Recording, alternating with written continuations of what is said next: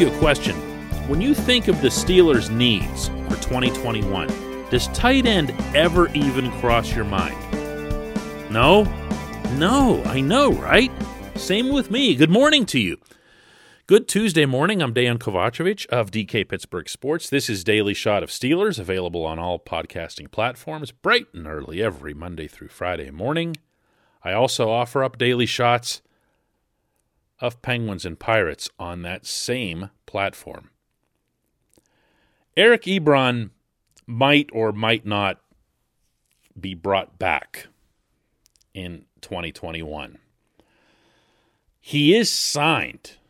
Uh, he was inked to a two year contract last summer as a free agent. But his cap hit in 2021 goes up to 8.5 million. If he's cut before his roster bonus is due, the Steelers would save 6 million on the cap hit. It's not the easiest call, but I also don't think it's the hardest call. Uh, I didn't like what I saw the guy. I very much got the impression that Ben Roethlisberger did. But if you're following what appears to be the writing on the wall over on the south side, you're seeing that these guys are starting to be more inclined toward allowing their offensive coordinator to offensively coordinate as opposed to letting that all be the purview of the franchise quarterback. And as such, particularly with all this sweeping that Matt Canada likes to do, a lot of the left right, a lot of the misdirection that counts very heavily on excellent, not good, not very good, not great, excellent blocking at the edges of the line of scrimmage and a lot of pulling and so forth. I don't know where Ebron fits with that or if he fits with that. I'll, I'll be kind of surprised to see him back, but I also think that'll be a sign that maybe they're again just, you know, bowing to Ben and, and, and getting him the kind of players that he wants. Ebron to me was a disappointment. I'll, I'll say it again. He he caught 56 passes for 558 yards and five touchdowns. The touchdowns were somewhat memorable because they were timely, if you'll recall, like they came in big moments of wins. So they stick out a little bit extra, and that, that's good. There's nothing wrong with that. There's clutch is part of sports. Timing is part of sports. But out of those 56 passes, well, let's put it this way 56, those 56 passes came on 91 targets. And that's a lot of targets for a tight end to only catch a little more than half of them. Ebron was awful with the drops. Uh, whenever Diontae Johnson was going through his big dropping spell, you'll recall the, around the time of the Buffalo and Washington games, it was as if Ebron was trying to outdo him. Like he'd turn and he'd face Ben from seven or eight yards and have a number thrown right between the eight and the five that would just plop onto the ground. And you'd be like, what? They were the ugliest drops, uglier than uglier than Diontae's. On top of that, he was, and this was known beforehand, not just a bad blocker, but a guy who didn't want to block at all. Like he didn't have any interest in doing it. And, the Steelers would be in these critical situations. And for whatever reason, he'd be on the field, like clear, like third and one, fourth and one type of settings. And, and he would just basically mail it in. If you think of the Steelers' offensive problems over the course of 2020, and you think about the drops and you think of the way the line didn't block and everything else here, when you get to down and distance, nothing hurt them more than those short yardage situations. They gave up the football, they gave up field position, they gave up points by being unable to meet those. I don't want the guy back. Let's leave it there. I don't want the guy back. This segment of Daily Shot is brought to you by our new partners at Fubo TV.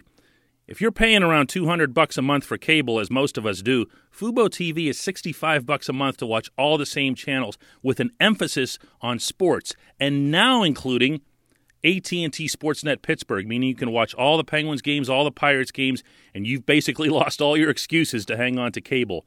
For our listeners only, go to FuboTV.com/dk to get 15% off your first month. One more time, FuboTV.com slash DK, 15% off your first month. I also don't feel particularly inclined to spend a whole lot of money at the position. The Steelers committed a big chunk of change to the tight end position in 2020 between Ebron and Vance McDonald. And I don't think you can afford to do that, and I don't think there's a need to do that. They had either Ebron or Vance McDonald on the field as a tight end at the expense, if you think about this, of James Washington. Why didn't you go with more four wide receiver sets? Look at the calendar, see what year it is. That's how people are playing football right now. James Washington is a better football player than either of those two guys last year. He should have been on the field. I think Ben wanted to recreate Heath Miller. I think he's wanted to do that for a while. He's wanted to have that big, uh, very visible target over the middle, the way Heath always presented. And to know that that guy could catch that third down pass, including downfield if it came to that. Well, there were any number of problems with that, not to keep burying Ebron, but he never went downfield, mostly because Ben never went downfield. So, what was the point of having a tight end who could catch passes downfield? It was all wasted. Ebron got almost no yards after the catch, hardly ever broke a tackle, unless, and again, this was to his credit, he saw the end zone in sight. For whatever reason, that ended up amping him up a little bit. But in regular situations, tell me how many times you recall him turning something that was nothing into a significant gain? Yeah, me neither. I don't know what Canada is going to do with this offense. But I do know that this team had shortcomings in terms of blocking, both in the run game and in pass protection, although the numbers are deceiving in that regard. And they make you think that Ben was just fine because he didn't get hurt, he didn't get sacked much, and that's great. But Ben also had to release the ball in 2.7 seconds, fastest of any quarterback in the NFL, because he knew he was going to be under siege if he didn't. Ask me, and what you really want, and what the Steelers really should have done at some point in the 2020 season, as I was pleading at the time was to go with a blocking tight end, a formidable blocking tight end, you know, like maybe, oh, I don't know, Vance McDonald, and let Ben have more time to survey the field, to throw the ball downfield, and to pull the other team's defense away from the line of scrimmage at least a little bit.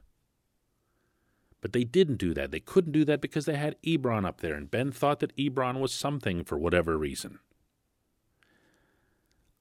So take his toy away. Tell him what kind of offense he has to run with respect, whatever. I'm not talking about, you know, making some kind of scene or a show or whatever, or we're tougher than you or whatever else. You explain it.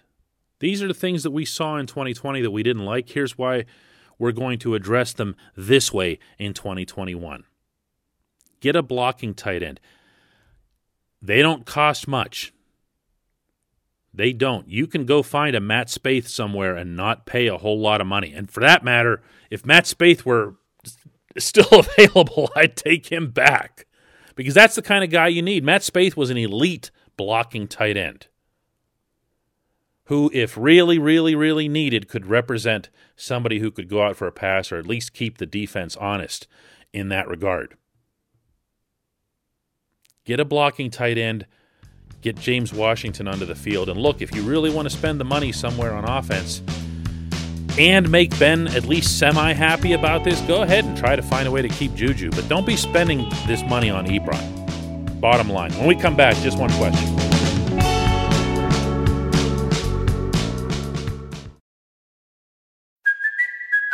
Kaley Cuoco for Priceline. Ready to go to your happy place for a happy price? Well, why didn't you say so? Just download the Priceline app right now and save up to 60% on hotels. So, whether it's Cousin Kevin's Kazoo concert in Kansas City, go Kevin, or Becky's Bachelorette Bash in Bermuda, you never have to miss a trip ever again. So, download the Priceline app today. Your savings are waiting.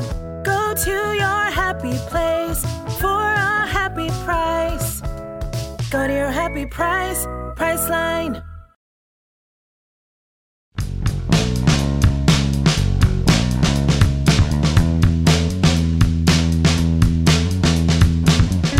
Welcome back. Time for just one question. If you'd like to leave one, you can do that by visiting DK Pittsburgh Sports. Find the article contains this podcast and leave it right there in comments. This segment of Daily Shot is brought to you by the personal injury law firm of Luxenberg, Garbett, Kelly, and George, LGKG. They represent people who are hurt in car accidents, who need help with workers' comp, who filed for medical malpractice claims. The attorneys at LGKG have been keeping promises in our region for over 80 years. Learn more about them at lgkg.com or by calling 888 842 5454. And today's just one question comes from Sean. It's a response to my opening of yesterday's podcast that strongly suggested that Ben Roethlisberger will still be the AFC North's best quarterback in 2021 as he was, and decisively so, in 2020. Sean responds I would agree with this general principle more readily if I knew for certain that Roethlisberger in 2021 will be more like the first nine games as opposed to his last seven. That's what has to concern fans. Can the good first half be replicated? And can the second half problems be mitigated? Sean, I'm going to disagree with part of your premise here. And that's because Ben's first half of the season was built on opponents still being surprised that he wouldn't throw downfield. If you'll recall, through almost the entirety of the 11 and 0 start, Ben was still dinking and dunking. He was still just doing quick slants, uh, sideways passes, bubble screens, things right off the line of scrimmage to get rid of the football. Everything was boom, boom, boom, boom, boom, just like that. I'm not interested in seeing that Ben again. I'm interested in seeing the Ben who performed the way he did in the second half against the Colts. Remember that when Philip Rivers uh, is out there, Ben's draft classmate, and he's flinging the ball deep downfield, and maybe that's what did it. But then Ben comes out all of a sudden and he starts gunning, and, and all of a sudden it looked like it was, you know, 10 years ago again between these two guys. That's the Ben that needs to come back. He was doing that, I thought, in a pretty healthy way. And he also, for what it's worth, made some uh, strong connections believe it or not, I'm sure it's been clouded by now, but in the Cleveland playoff game after the interceptions, he was able to throw downfield and he was able to hook up with guys. You know, I want to say he threw for like a billion yards in that game or something. You know, again, it's it's all moot after you throw three picks in the first quarter, but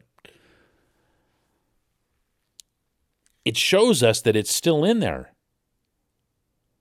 But to me, that begins not with Ben, not with his mindset, not with his pride, not with wanting to show up the other quarterback, but with him feeling confident that he has the time. And that's only going to come with a dedicated and effective offensive line. Some of that is going to contribute to the running game that he absolutely unequivocally did not have, 32nd in the league. But a lot of that's also going to be, you know, O line guys in two point stances advertising that they're there to just stand up for Ben out of the shotgun.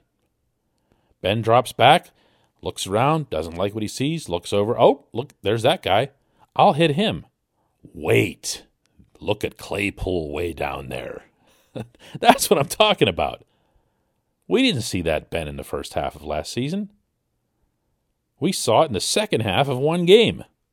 And again, the second half of a blowout playoff loss. There's got to be more to it than that. It's it's not going to be nearly as sexy to talk this summer about uh, the Steelers' various needs and how they address them on the offensive line. It never is. That's never some glamour subject. Ooh, let's tune in to hear this. This guy wants to talk about how they're going to manage right guard this year. No one does that, okay? But if we're getting real about this football team, that's where it all has to start. It has to be right there at the line of scrimmage. I'll maintain, stubbornly, maybe naively, that Ben can still be pretty close to his best if he's A, given time, B, trusts that he'll be given time. But it has to come in that order. Good question, Sean. Thanks for that. I appreciate it. I appreciate everybody listening today, and let's do this again tomorrow.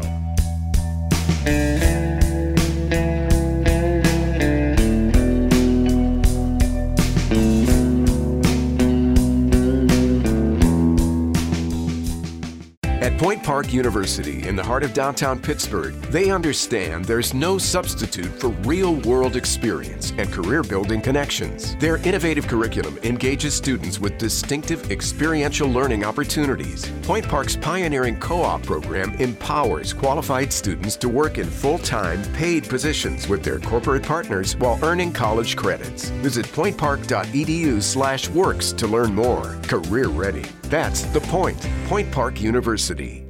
Your front door, your car, your gym locker, your gun. Safety is a habit. Learn more about how to keep guns safe and secure. Visit projectchildsafe.org.